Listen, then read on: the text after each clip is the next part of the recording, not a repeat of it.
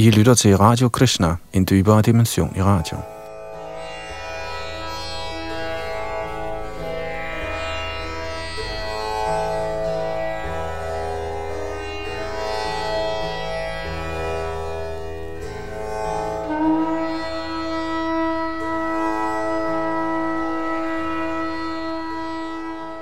Denne her udsendelse er den første i en serie, hvor vi vil gennemgå Shri Bhagavad Gita, som den er, i en ny dansk oversættelse. Og vi vil starte helt forfra med Shrila Prabhupads forord og indledning, før vi går i gang med kapitel 1 af de, som bekendt i alt, 18 kapitler, der udgør Bhagavad Gita, som jo som bekendt er en del af Mahabharat, verdens længste litterære værk. Bhagavad Gita er således et af Mahabharats kapitler, men er alligevel kernen i Mahabharat og sågar kernen af al vedisk viden, af al transcendental visdom, og er således et anbefalet studium for mennesker i denne kørlige tidsalder, hvor vi jo, som Bhagavatam har fortalt os, kun lever i kort tid og er stridbare og langsomt til at komme til åndelige forståelser. Men som sagt starter vi med forordet og indledningen, og især indledningen er en meget gengribende forklaring af, hvad Bhagavad Gita er, og hvad man kan forvente af at studere Bhagavad Gita. Bag teknik og mikrofon sidder Yadunandandas, og han står også for produktion og oversættelse.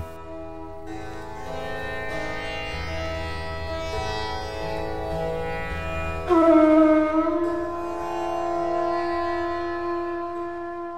Forord. Oprindeligt skrev jeg Bhagavad Gita, som den er, i den form, der nu foreligger. Da denne bog blev trykt for første gang, blev originalmanuskriptet desværre skåret ned til mindre end 400 sider, uden illustrationer og uden forklaringer til størstedelen af Srimad Bhagavad Gita's oprindelige vers. I alle mine andre bøger, Bhagavat, Ishupanishad og så videre, har kutumen været, at jeg giver det originale vers, omskrivning til latinske bogstaver, synonymer, oversættelser og forklaringer. Dette gør bogen autentisk og akademisk og gør meningen selvindlysende. Jeg var således ikke særlig glad for at skulle afkorte mit oprindelige manuskript, men senere, da efterspørgselen efter Bhagavad Gita, som den er, steg betragteligt, blev jeg af mange lærte og hengivne anmodet om at præsentere bogen i dens oprindelige form. Således agter jeg i det pågældende forsøg at give originalmanuskriptet til denne storslåede lærebog med den fuldstændige parampara-forklaring, med henblik på at få etableret bevægelsen for Krishna-bevidsthed mere solidt og progressivt.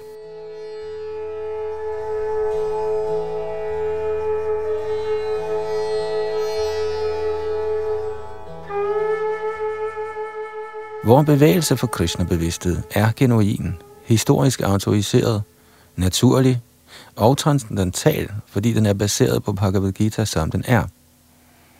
Den er gradvist ved at blive verdens mest populære bevægelse, især blandt ungdommen. Den bliver også i stigende grad interessant for den ældre generation. Ældre gentlemen viser interesse i en sådan grad, at mine elevers fædre og bedstefædre opmuntrer os ved at blive livstidsmedlemmer af vores store samfund, det internationale samfund for Krishna-bevidsthed. I Los Angeles er der mange forældre, der besøger os for at udtrykke deres taknemmelighed over, at jeg udbreder bevægelsen for Krishna-bevidsthed i verden. Nogle af dem siger, at det er heldigt for amerikanerne, at jeg har påbegyndt bevægelsen for Krishna-bevidsthed i USA. Men i virkeligheden er den oprindelige fader til denne bevægelse, Herren Krishna selv, eftersom den blev startet for meget lang tid siden, men kommer ned til menneskesamfundet gennem disciplerækken. Skal jeg gives nogen ære herfor, tilhører den ikke mig personligt, men min evige åndelige mester, hans guddommelige nåde. Om Vishnupad Paramahans Parivrajaka Acharya Astotara Shata Shri Shrimad Bhakti Siddhanta Saraswati Goswami Maharaj Prabhupada.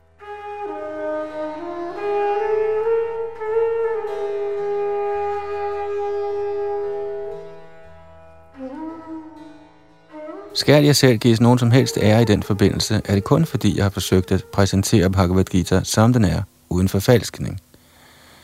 Før min præsentation af Bhagavad Gita, som den er, blev stort set alle udgaver af Bhagavad Gita lavet med henblik på at fremme forfatterens personlige ambitioner. Men vores udgivelse af Bhagavad Gita, som den er, udgør et forsøg på at præsentere guddommens højeste persons, Krishnas mission. Vores opgave er at gøre redde for Krishnas vilje. Ikke for den af en eller anden værtslig akademiker, såsom en politiker, filosof eller forsker, da disse er uden ret meget kendskab til Krishna, trods deres viden i øvrigt. Når Krishna siger, Man mana bhava madhbhakto madhyaji manga namaskuru, siger vi ikke, modsat de såkaldt lærte, at Krishna og hans indre ånd er forskellige. Krishna er absolut, og der er ingen forskel på Krishnas navn, Krishnas form, Krishnas kvaliteter, Krishnas tidsfordriv osv. Denne Krishnas absolute stilling er vanskelig at forstå for den, som ikke er Krishnas hengivne i systemet af parampara, disciplerækken. Generelt forsøger de såkaldte lærte politikere, filosofer og swamier, fordi de mangler fuldstændigt kendskab til Krishna, at afvise eller dræbe Krishna i deres kommentar til Bhagavad Gita. Sådanne uautoriserede kommentarer til Bhagavad Gita kendes som Mayavad Bhasya, og herren Chaitanya har advaret os imod disse uautoriserede mænd. Herren Chaitanya siger tydeligt, at den, som forsøger at forstå Bhagavad Gita fra Mayavadi synspunktet, begår en mægtig brøler. Følgerne af en sådan bog det er, at den vildledte Bhagavad Gita-elev helt sikkert vil forvirres på vejen af åndelig indsigt, og ikke vil være i stand til at vende hjem til guddommen igen.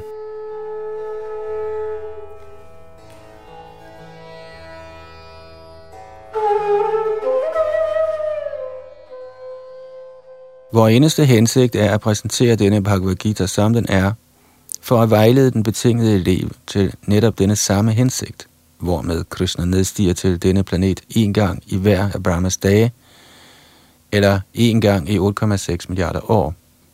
Denne hensigt udtales i Bhagavad Gita, og vi må acceptere den som den er. Ellers giver det ingen mening at forsøge at forstå Bhagavad Gita og dens taler, Herren Krishna. Herren Krishna talte først Bhagavad Gita til solguden for nogle hundreder af millioner af år siden.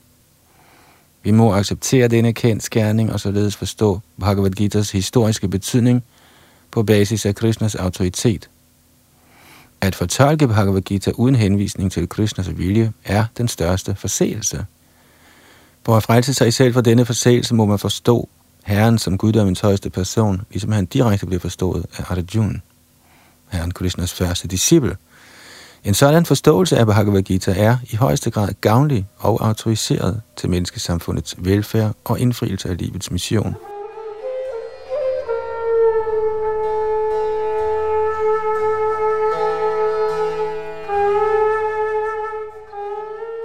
Bevægelsen for Krishna bevidsthed er afgørende for menneskesamfundet, da den tilbyder livets højeste perfektion. Hvordan det kan være, bliver til fulde forklaret i Bhagavad Gita.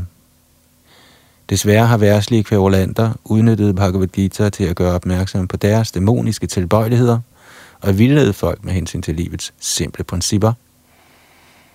En hver bør vide, hvordan Gud eller Krishna er stor, og alle bør kende de levende væseners faktiske stilling. En hver bør vide, at et levende væsen er en evig tjener, samt at man med mindre man tjener Krishna, må tjene illusionen i forskellige variationer af den materielle naturs tre fremtrædelsesformer, og således vedvarende vandre i kredsløbet af fødsel og død. Sågar den såkaldte befriede Mayavadi grubler må gennemgå denne proces. Denne viden udgør en mægtig videnskab, og hver der et af de levende væsener må høre den til deres egen fordel.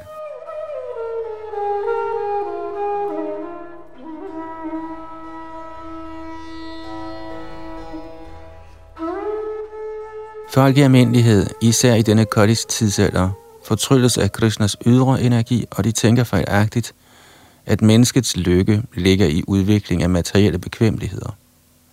De mangler viden om, at den materielle eller ydre natur er uhyre magtfuld, fordi alle er bundne af den materielle naturs strenge love. Et levende væsen er en lykkelig, integrerende del af Herren, og således er hans naturlige funktion at yde Herren direkte tjeneste. Ved illusionens forhekselse søger man lykke ved at tjene sin personlige sansenydelse i forskellige former, der aldrig vil gøre en lykkelig. Snarere end at søge sin egen personlige sansetilfredsstillelse, må man tilfredsstille Herrens sanser. Dette udgør livets højeste fuldkommengørelse. Herren ønsker dette, og han forlanger det. Man må forstå denne Bhagavad Gita's centrale pointe. Vores bevægelse for kristne bevidsthed lærer hele verden om denne centrale pointe. Og fordi vi ikke får urener temaet i Bhagavad Gita, som det er, må den, som er seriøst interesseret i at høste fordel ved at studere Bhagavad Gita, søge hjælp fra bevægelsen for kristne bevidsthed med henblik på en praktisk forståelse af Bhagavad Gita under Herrens direkte vejledning. Vi håber derfor, at folk vil høste den største fordel ved at studere Bhagavad Gita, som den er, som vi har præsenteret den her. Og hvis blot en mand ender som herrens rene hengivne, vil vi betragte vores forsøg som succesfuldt. A.C. Bhaktivedanta Swami, 12. maj 1971, Sydney, Australien.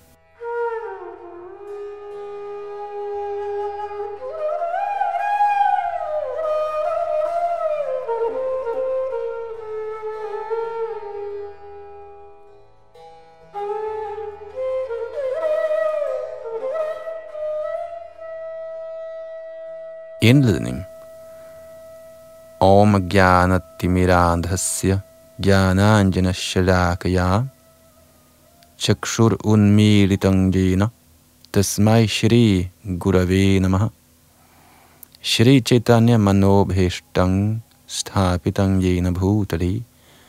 Sayang Rupa Kadama Yang Dadati Svapadantikam Jeg fødtes i den mørkeste uvidenhed og min åndelige mester åbnede mine øjne med kundskabens fakkel. Jeg viser ham min respektfulde erbødighed. Hvornår vil Sri Rupa Goswami Prabhupada, der i denne verden har indstiftet missionen til opfyldelse af Herren Chaitanyas vilje, skænke mig ly under sine lotusfødder?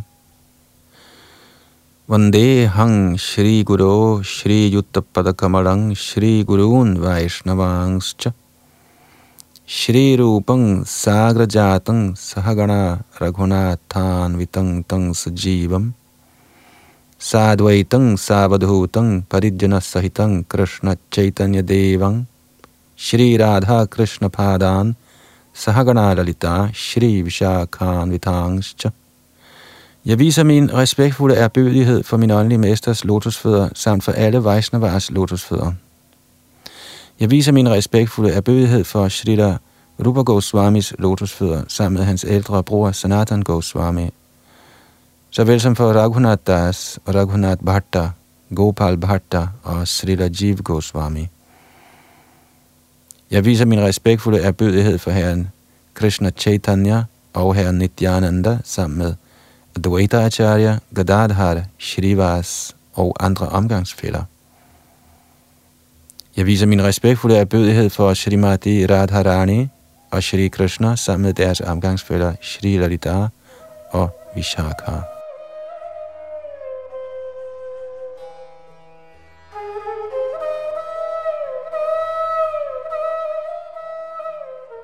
Hey Krishna Kuruna Sindho Dina Bandho Jagatpati Gopesha Gopika Kanta Radha Kanta Namostuti O min kære Krishna, du er ven af de nødstede og skabelsens kilde. Du er gopiernes herre og Radharanis elsker. Jeg viser dig min respektfulde erbødighed. Tapta Kanchana Gaurangi Radhe Vrindavaneshwari Vrishabhanu Sute Devi Pranamami Haripriye Jeg viser min erbødige respekt for Radharani, hvis hudfarve er ligesom smeltet guld, og som er Vrindavans dronning. Du er datter af kong Vrishabhanu, og du er Herren Krishna meget kær. Vancha kalpatrubhyas chakripa sindhubhya evacha patitanang pavanebhyo vaishnavebhyo namo namaha. Jeg viser min dybeste respekt for alle herrens Vaishnav-hengivne. De er ligesom ønskeopfyldende træer, og kan opfylde alles ønsker, og de er fulde af medlidenhed med de faldende sjæle. Shri Krishna Chaitanya Prabhu Nityananda Shri Advaita Gadadhar Shri Vasadi Gaura Bhakta Vrinda Jeg viser min dybe respekt for Shri Krishna Chaitanya Prabhu Nityananda Shri Advaita Gadadhar Shri Vas og alle andre i den hengivne linje. Hare Krishna, Hare Krishna, Krishna Krishna, Hare Hare, Hare Rama, Hare Rama, Rama Rama, Hare Hare.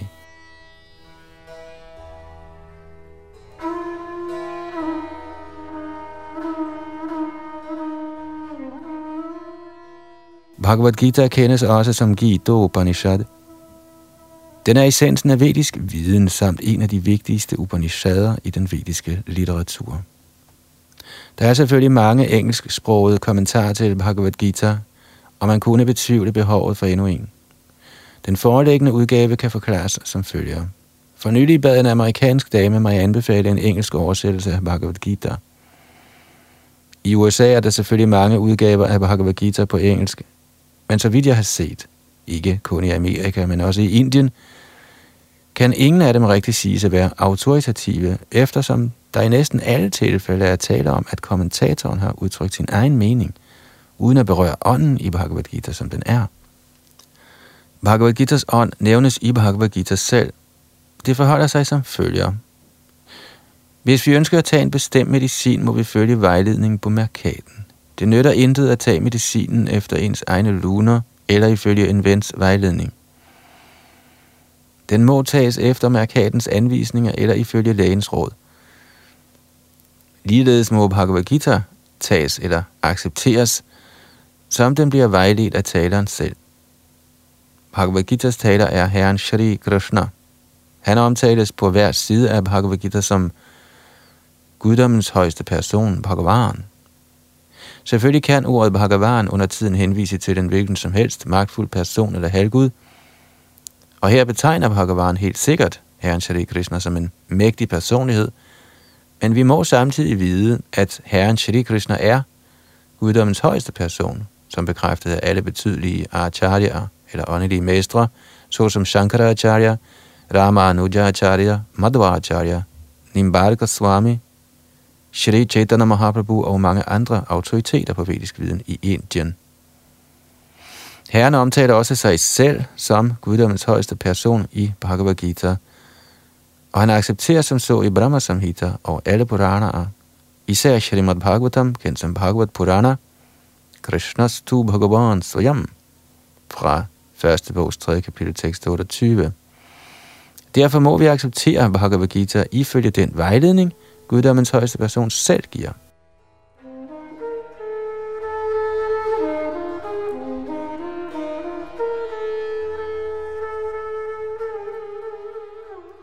I Gitaens fjerde kapitel siger Herren, I Imang vivasvate yogang proktavana hamabhyayam Vivasvan manave praha manorikshabhakave bravit. Evang parampara praptam imang rajarashayo viduhu sakale nehamahata yogo nashta parantapa sa evayang maya yoga prokta puratanaha bhakto sime sakha cheti rahasyang hitaduttamam. Og det var første til tredje vers i fjerde kapitel. Her fortæller herren Arjuna, at dette yogasystem, altså Bhagavad Gita, først blev forklaret for solguden, og solguden fortalte det videre for Manu, og Manu gav det til Ikshaku. Og på denne måde er det det yogasystem kommet ned gennem disciplerækken fra taler til taler. Men med tiden er det gået tabt, Følgelig måtte herren fortælle det igen, denne gang for Jun på Kurukshetras slagmark.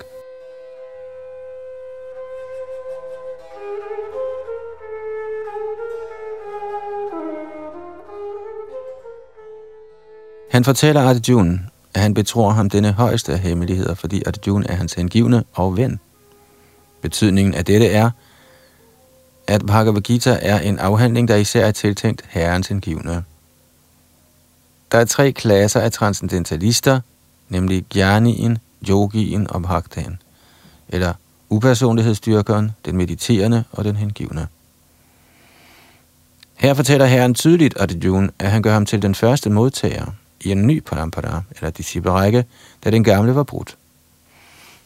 Således var det Herrens ønske at få oprettet en ny parampara i samme ånd, som den, der kom ned fra solguden til andre, og det var hans ønske, at hans undervisning skulle udbredes på ny ved Arjunas mellemkomst. Han ville, at Arjuna skulle være autoriteten på Bhagavad Gita's forståelse. Således ser vi, at Bhagavad Gita især bliver givet til Arjuna, eftersom Arjuna var herrens hengivne, en direkte elev af Krishna samt hans nære ven. Derfor forstås Bhagavad Gita bedst af den person, hvis kvaliteter ligner Arjunas. Det vil sige, at han må være en hengiven i direkte forhold til Herren. Lige så snart man bliver Herrens hengivne, har man også selv et direkte forhold til Herren. Dette er et i højeste grad indviklet emne, men i korthed kan det siges, at den hengivne nyder et forhold til guddommens højeste person på en af fem forskellige måder. 1. Man kan være hengiven i en passiv tilstand. 2. Man kan være hengiven i en aktiv tilstand. 3. Man kan være hengiven som en ven. 4. Man kan være hengiven som en forælder. Og 5. Man kan være hengiven som en ægteskabelig elsker. Arjuna befandt sig i et venskabeligt forhold til Herren. Der er selvfølgelig en afgrund til forskel mellem dette venskab og det venskab, man finder i den materielle verden. Her er der tale om transcendental venskab, der ikke kan opnås af alle og enhver. Selvfølgelig har alle et bestemt forhold til Herren, og dette forhold vækkes til live ved fuldendelsen i hengiven tjeneste. Men i vort livs nuværende tilstand har vi ikke kun glemt den højeste Herre, vi har sågar glemt vort evige forhold til Herren. Af alle de i milliarder og trillioner af levende væsener, har hvert eneste af dem et bestemt forhold til Herren for evigt. Dette kaldes for svarup. Gennem den hengivne tjenestes proces kan man genopbygge denne svarup, og dette niveau kaldes for svarup siddhi. Fuldkommengørelse af ens naturlige stilling. Så Arjuna var en hengiven, og han stod i forbindelse med den højeste i venskab.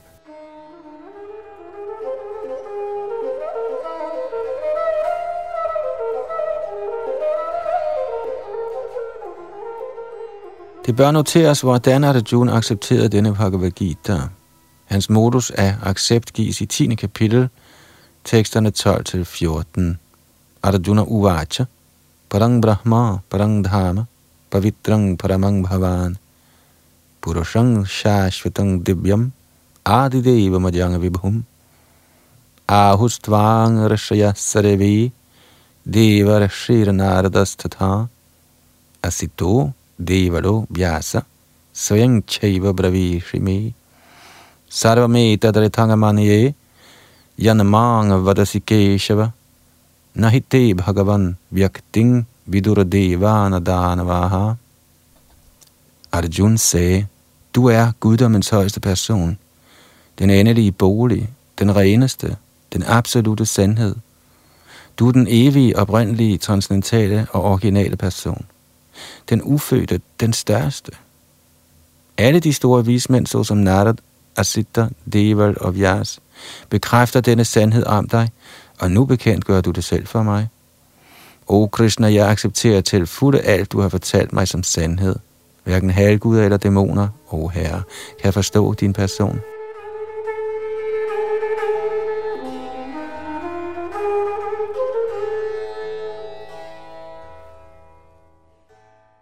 Efter at have hørt Bhagavad Gita fra guddommens højeste person, accepterede Arjuna Krishna som Parang Brahma, den højeste Brahman.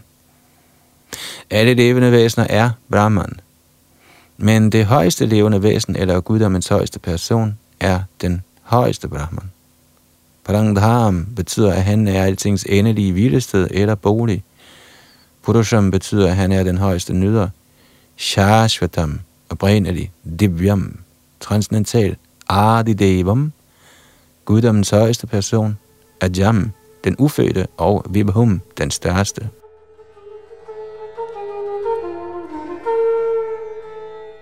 Nu kunne man tænke, at fordi Krishna var Arjuns ven, fortalte Arjuna ham alle disse ting for at smire ham. Men for simpelthen at fordrive den slags tvivl fra læserens sind, dokumenterer Arjuna i næste vers denne lovprisning, når han siger, at Krishna ikke kun accepterer som guddoms højeste person af ham selv, men også af autoriteter såsom Narad, Asita Devata og Vyasadeva. Disse er mægtige personligheder, der udbreder vedisk viden, som den bliver accepteret af alle acharyaer. Derfor fortæller Arjuna Krishna, at han accepterer alt, han siger som helt perfekt. Sarvam etadritangamanye.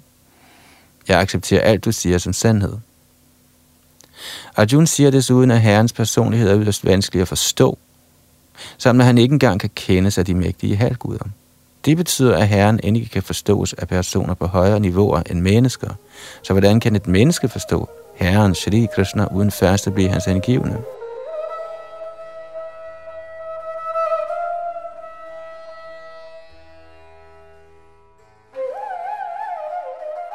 Derfor skal man indlade sig på Bhagavad Gita i en ånd af hengivenhed.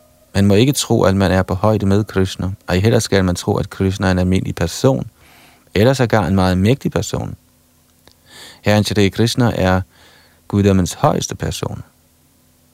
Så ifølge Bhagavad Gita's udtalelser, eller udtalelserne fra Arjuna, som er den, som forsøger at forstå Bhagavad Gita, må vi i det mindste i teorien acceptere Shri Krishna som guddommens højeste person, og i denne underdanige ånd kan vi forstå Bhagavad Gita.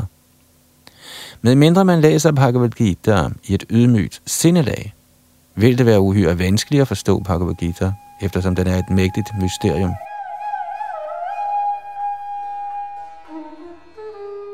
Netop hvad er Bhagavad Gita? Formålet med Bhagavad Gita er at befri menneskeheden fra den materielle tilværelses uvidenhed. Et hvert menneske befinder sig i vanskeligheder på så mange måder, ligesom Arjuna ligeledes befandt sig i vanskeligheder med hensyn til at skulle udkæmpe Kurukshetras slag.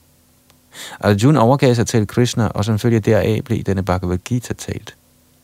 Ikke kun Arjuna, men alle plages vi konstant af bekymringer på grund af denne materielle tilværelse.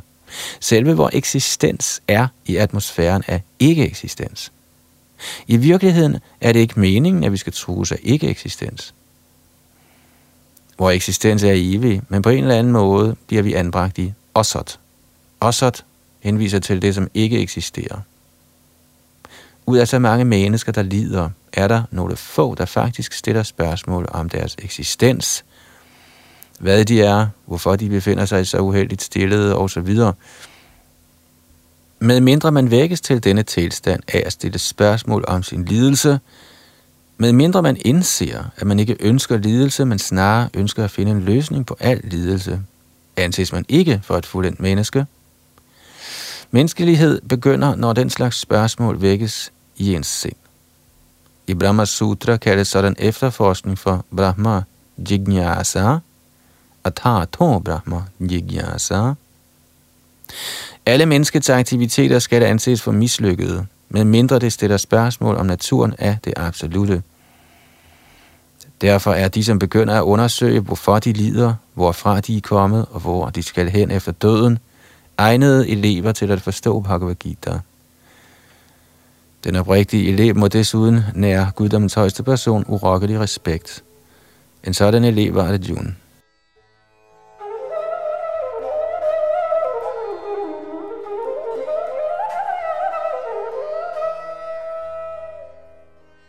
Herren Krishna nedstiger især for at få genetableret det rigtige formål med livet, når mennesket glemmer dette formål.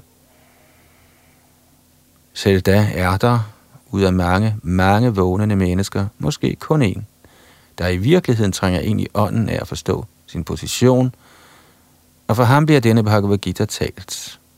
I virkeligheden bliver vi alle slugt af uvidenhedens tirinde, men Herren er meget barmhjertig mod de levende væsener, især menneskene.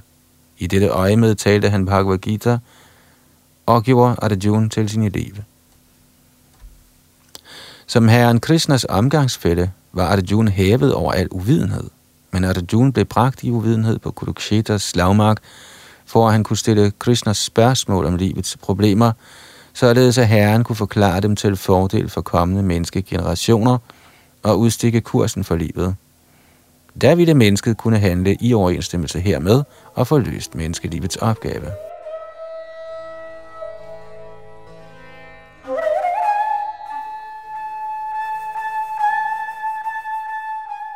Temaet i Bhagavad Gita indebærer forståelsen af fem grundlæggende sandheder. For det første bliver videnskaben om Gud forklaret, og så de levende væseners, jivaernes naturlige stilling. Der er Ishvara, der betyder herskeren, og der er jivaer, de levende væsener, der beherskes. Hvis et levende væsen siger, at han ikke er styret, men at han er fri, er han gal. Det levende væsen bliver styret i enhver hans scene, i det mindste i sit betingede liv. Så Bhagavad Gita beskriver Ishvara, den højeste hersker, og Jivaerne, de beherskede levende væsener. Prakriti, den materielle natur, og tiden, eller varigheden for universet, eller den manifesterede materielle natur, samt karma, eller handling, bliver også diskuteret. Den kosmiske manifestation er fuld af forskellige aktiviteter. Alle levende væsener er optaget af forskellige aktiviteter. Ud fra Bhagavad Gita må vi lære, hvad Gud er, hvad de levende væsener er, hvad Prakriti er, hvad den kosmiske manifestation er, hvordan den styres af tiden og hvilke de levende væseners aktiviteter er.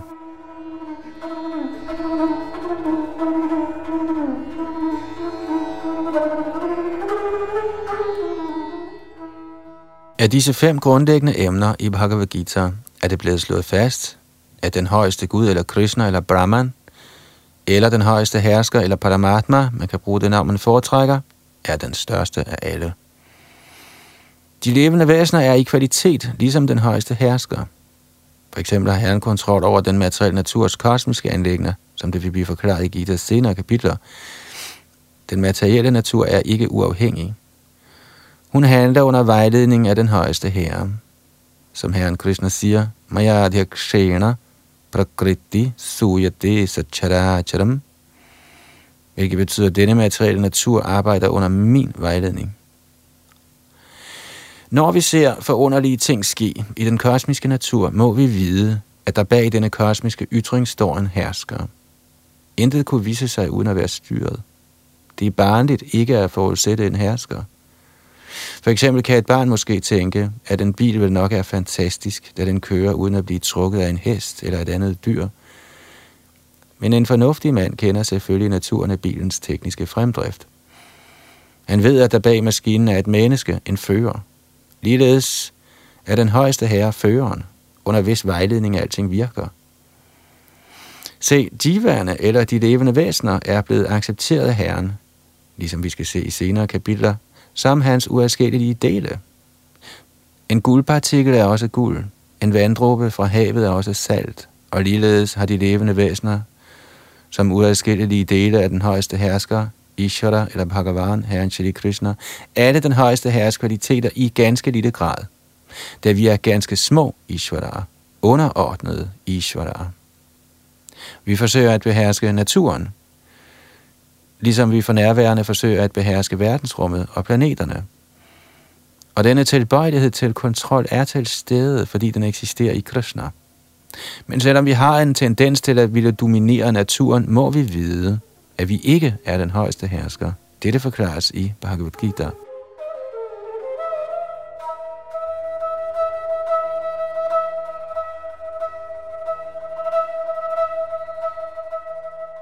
Hvad er den materielle natur? Den bliver også forklaret i Gita som lavere prakriti, lavere natur. Det levende væsen beskrives som den højere prakriti. Prakriti er altid under kontrol, uanset om den er højere eller lavere. Prakriti er kvindelig, og hun bliver styret af herren, ligesom en hustrus aktiviteter styres af ægtemanden. Prakriti er altid underordnet, styret af herren, som er herskeren. De levende væsener og den materielle natur bliver begge behersket, kontrolleret af den højeste herre. Ifølge Gita skal de levende væsener, skønt de er den højeste herres uafskillelige dele, betragtes som prakriti. Dette nævnes tydeligt i Bhagavad Gita's 7. kapitel. Apareya mitas tvanyang prakriting vidhime param jivabhutam. Og det betyder, denne materielle natur er min lavere prakriti, men hinsides denne er der en anden prakriti. Jiva Bhutam, det levende væsen.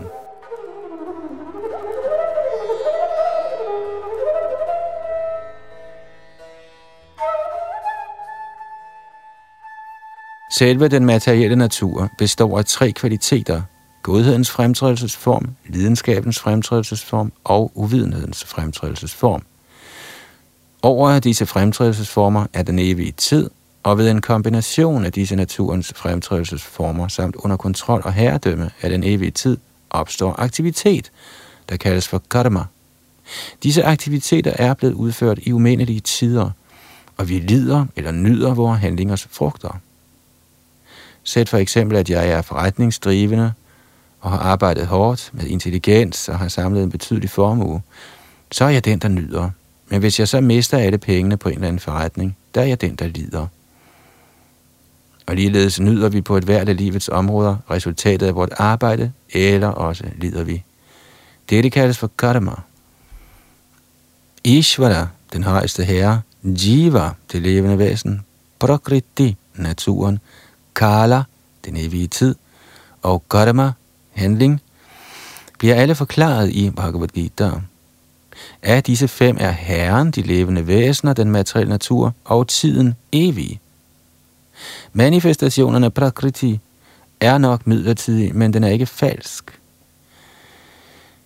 Visse filosofer hævder, at den materielle naturs manifestation er falsk, men ifølge Bhagavad Gita's filosofi eller ifølge Vaishnavarnes filosofi er dette ukorrekt.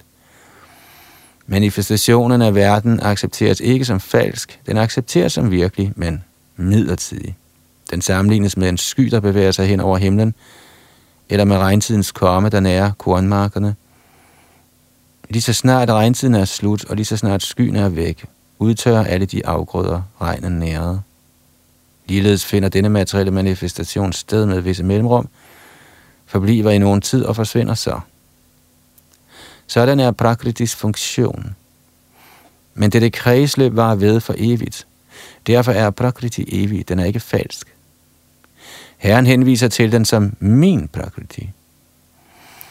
Denne materielle natur er den højeste herres adskilte energi, og ligeledes er de levende væsener den højeste herres energi, skønt de ikke er adskilte, men for evigt relaterede. Således er Herren, det levende væsen, den materielle natur og tiden, alle indbyrdes relaterede og er alle evige. Imidlertid er det andet indslag karma ikke evigt. Karmas virkninger kan dog sagtens være urgamle. Vi lider eller nyder vores handlingers følger fra Arils tid – men vi kan ændre resultatet af vores karma, eller vores handlinger, og denne ændring beror på fuldendelsen af vores viden. Vi er optaget af forskellige aktiviteter. Vi er helt klart uvidende om, hvad slags aktiviteter vi bør antage, for at komme fri af aktiviteternes reaktioner, men dette bliver også forklaret i Bhagavad Gita.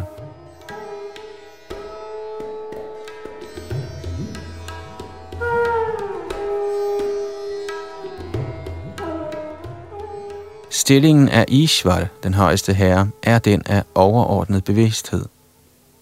Jivaerne, eller de levende væsener, er som den højeste herres uadskillelige dele også bevidste. Både det levende væsen og den materielle natur forklares som prakriti, den højeste herres energi.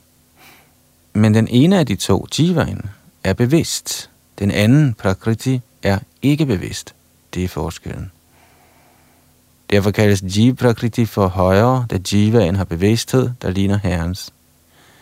Herrens er i den højeste grad af bevidsthed, og man bør ikke hævde, at Jivaen, det levende væsen, også er i højeste grad bevidst. Det levende væsen kan ikke være i højeste grad bevidst på noget stadie af sin fuldkommengørelse. Og den teori, at han er i stand dertil, er en vildledende teori. Han er bevidst, ja, men ikke uendeligt eller i højeste grad bevidst.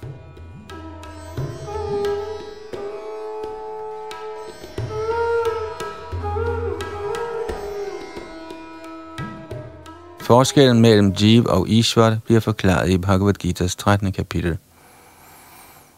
Herren er kshetrajna, bevidst, ligesom det levende væsen, men det levende væsen er bevidst om sin bestemte krop hvorimod Herren er bevidst om alle kroppe.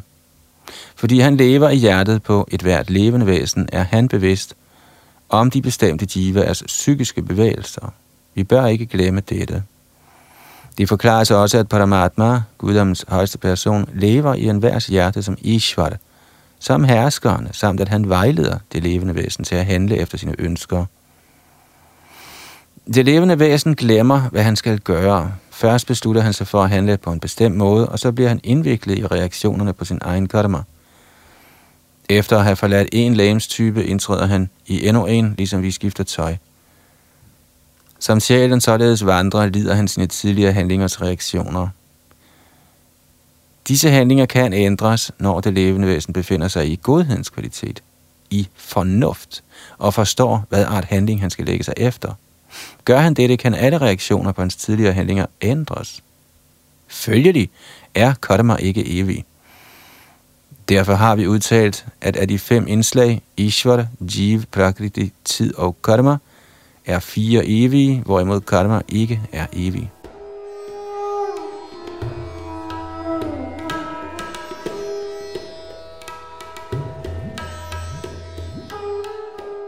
Den i højeste grad bevidste Ishvar ligner det levende væsen på følgende måde. Både Herrens og det levende væsens bevidsthed er transcendentale. Det er ikke sådan, at bevidsthed affødes ved det fysiske stofs vekselvirkning. Det er en fejlagtig idé. Den teori, at bevidsthed udvikler sig under bestemte tilstande af materiel kombination, accepteres ikke i Bhagavad Gita. Nok bliver bevidstheden genspejlet på en forvrænget fasong ved de materielle omstændigheders tildækning, ligesom lys igennem kulørt glas fremstår en bestemt farve, men herrens bevidsthed lader sig ikke anfægte materielt. Herren Krishna siger, Mayadhya Kshena Prakriti. Når han nedstiger til det materielle univers, bliver hans bevidsthed ikke materielt påvirket. Hvis han blev således påvirket, ville han være uegnet til at tale over transcendentale emner, ligesom man gør i Bhagavad Gita. Man kan intet sige om den transcendentale verden, uden at være fri for materielt besmittet bevidsthed. Således er Herren ikke materielt forurenet. Vores bevidsthed er imidlertid for nærværende materielt besmittet. Bhagavad Gita lærer os, at vi må rense denne materielt besmittede bevidsthed. I ren bevidsthed vil vores handlinger være sammenføjet med Ishvaras vilje, og dette vil gøre os lykkelige. Det er ikke sådan, at vi må ophøre med al handling. Snarere må vores handlinger renses, og renset handling kaldes for bhakti. Aktiviteter i bhakti kan ligne almindelige aktiviteter, men de er ikke besmittede. En uvidende person ser muligvis, at den hengivne handler eller arbejder ligesom en almindelig mand, men en således utilstrækkeligt informeret person er uvidende om, at den hengivnes eller herrens aktiviteter ikke er besmittede af uren bevidsthed eller af det fysiske stof. De er transcendentale til naturens tre fremtrædelsesformer. Vi bør dog vide, at vores bevidsthed for nærværende er besmittet.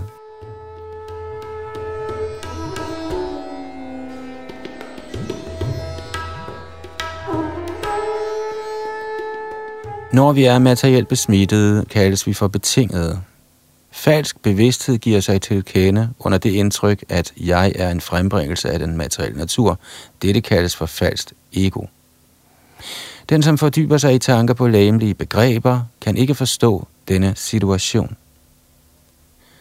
Bhagavad Gita blev talt for at befri en fra livets læmelige opfattelse, og Arjuna bragte sig i denne situation for at kunne modtage informationen fra Herren.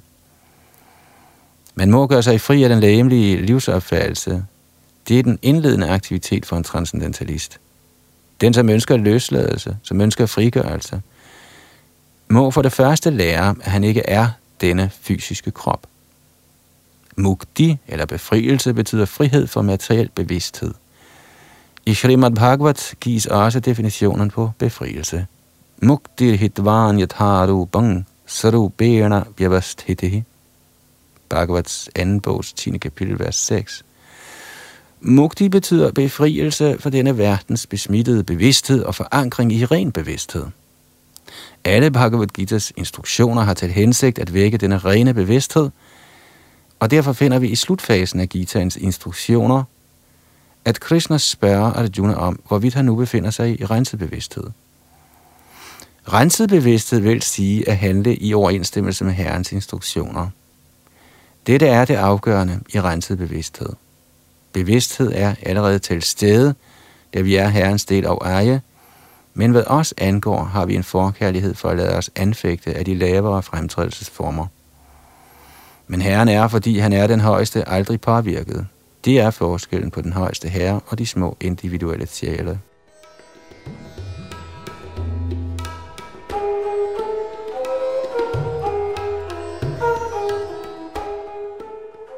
Hvad er bevidsthed? Bevidsthed vil sige, jeg er. Og hvad er jeg så?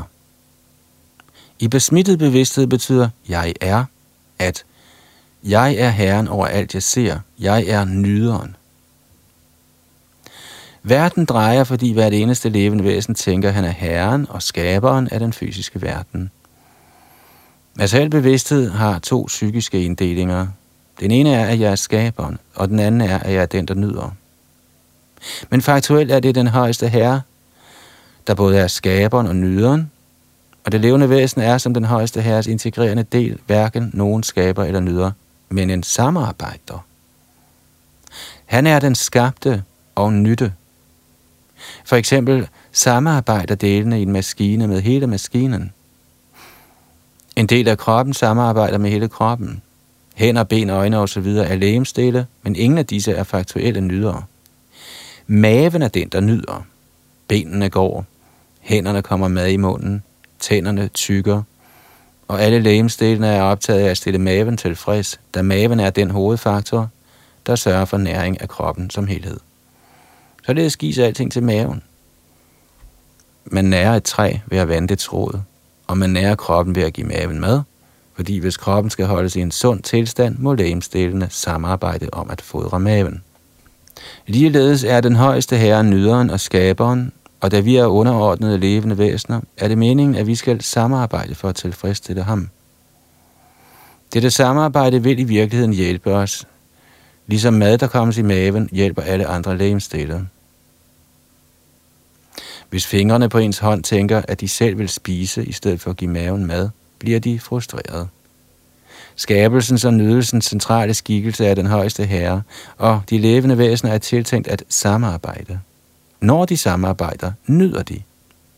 Forholdet er ligesom mellem en herre og hans tjener. Er herren helt tilfreds, er tjeneren tilfreds. Ligeledes må den højeste herre stilles tilfreds. skøn tendensen til at ville være skaberen og tendensen til at nyde den materielle verden også er til stede i de levende væsener, da disse tilbøjeligheder også eksisterer i den højeste herre, som har skabt den synlige kosmiske verden.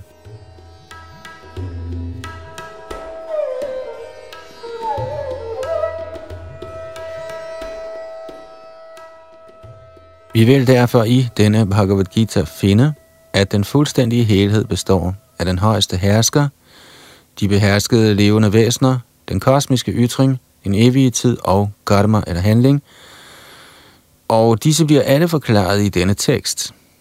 Alle disse i deres helhed danner den fuldstændige helhed, og denne fuldstændige helhed kaldes for den højeste absolute sandhed.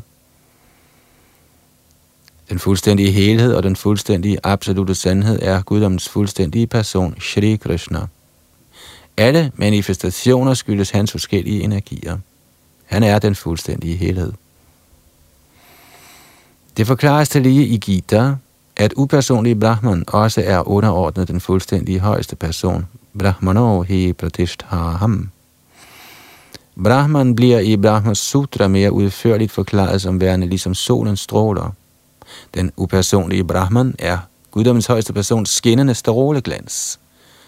Upersonlig Brahman er en ufuldstændig indsigt i den absolute sandhed, ligesom også begrebet af Paramatma. I 15. kapitel vil vi finde, at guddommens højeste person, Purushottam, befinder sig hævet over både den upersonlige Brahman og den delvise indsigt i Paramatma. Guddommens højeste person kaldes for Satchidananda Vigraha. Brahma Sanghita begynder på denne måde. Ishara Parama Krishna Satchidananda Vigraha Anadiradir Govinda Sarvakarana Karanam Citat Govinda, Krishna, er alle årsagers årsag. Han er den første årsag, og han er selve formen af evighed, viden og lyksalighed. Citat slut upersonlige Brahman er indsigten i hans sat eller evighedsaspekt. Paramatma indsigt er erkendelsen af Sat Chit, evig viden. Men at komme til erkendelse af guddommens højeste person, Krishna, er erkendelsen af alle de transcendentale aspekter, Sat, Chit og Ananda, evighed, viden og lyksalighed, i komplet vigraha, form.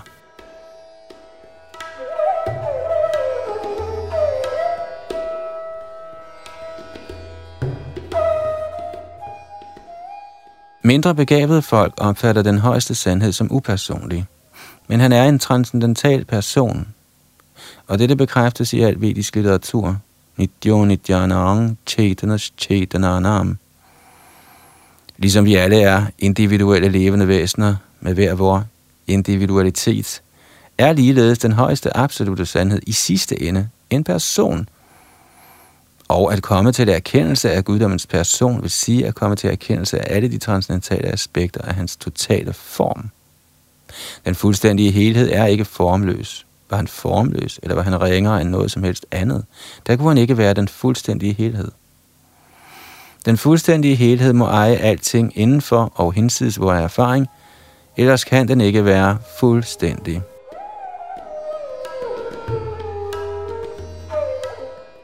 Guddommens fuldstændigt hele person har umådelige energier. Parasya Shaktir Vividhaiva Shruyate. Hvordan Krishna handler i forskellige energier bliver også forklaret i Bhagavad Gita. Denne fænomenverden, eller materielle verden, hvor i vi er blevet anbragt, er ligeledes fuldstændig i sig selv, eftersom de 24 elementer, hvoraf det fysiske kosmos ifølge Sankhya-filosofi er en midlertidig manifestation, til fulde justeres til frembringelse af fuldstændige ressourcer, der kræves til universets opretholdelse og næring. Der er intet overflødigt, og heller er der mangel på noget. Denne manifestation har sin egen tid, fastsat af den fuldstændige helhedsenergi, og når tiden er over, vil disse midlertidige manifestationer til gøres ved den fuldstændiges fuldstændige ordning. Der gives fuld facilitet til de små fuldstændige enheder, nemlig de levende væsener, til at realisere den fuldstændige. Og alle slags ufuldkommenheder erfares på grund af ufuldstændig viden om den fuldstændige. Så Bhagavad Gita indeholder den vediske visdoms fuldstændige viden.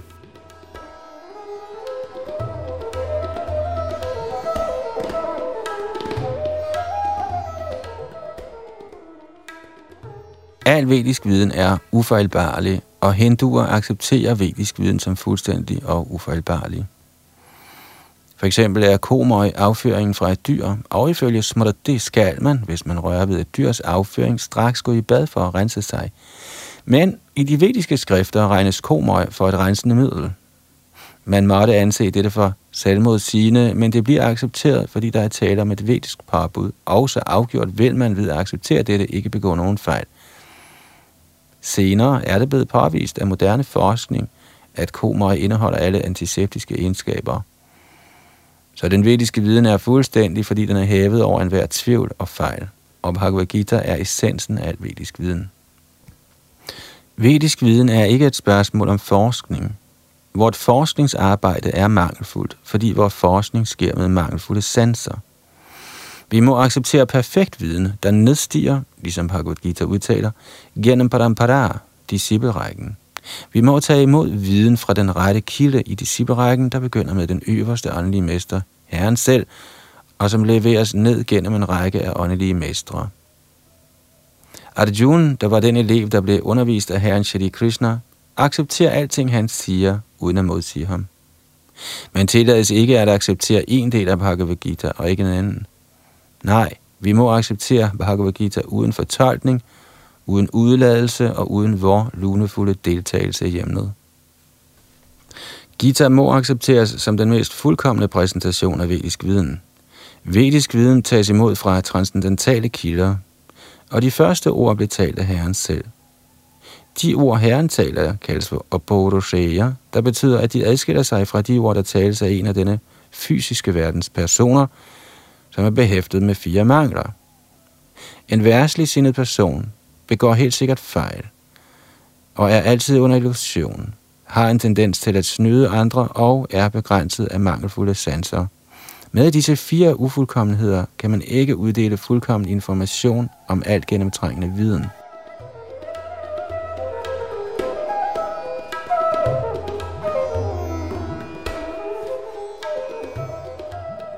Vedisk viden gives ikke af sådanne mangelfulde levende væsener. Den blev indgydt hjertet på Brahma, det første af de skabte levende væsener, og Brahma på sin side gav denne viden videre til sine sønner og disciple, ligesom han oprindeligt havde modtaget den af Herren.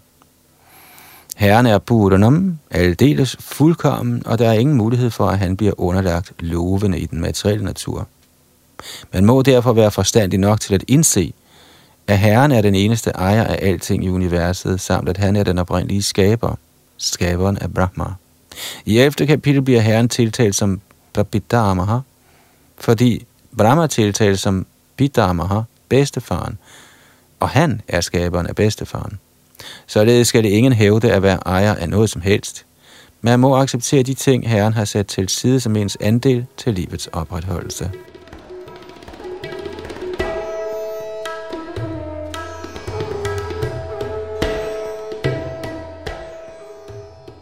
Der er givet mange eksempler på, hvordan man gør brug af de ting, Herren har sat til side til os.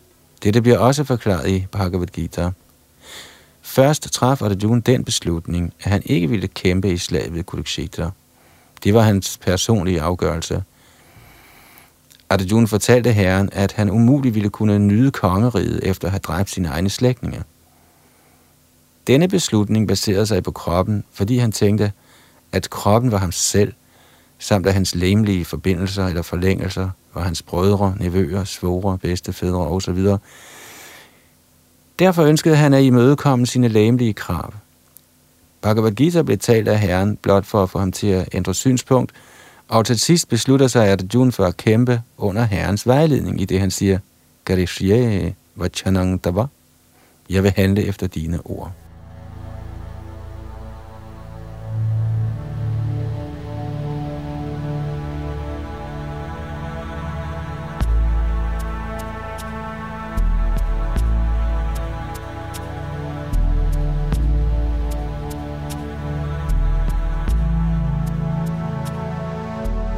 Ja, så er vi nået cirka halvvejs igennem denne indledning til Bhagavad Gita, som den er. Og i næste time vil vi så forhåbentlig nå at afslutte indledningen, og så derefter starte på kapitel 1, hvor vi finder de to herrer opstillet til kamp på Kuruksetras slagmark. Det var Yadunandan Das bag mikrofon og teknik, og han styrede også produktionen.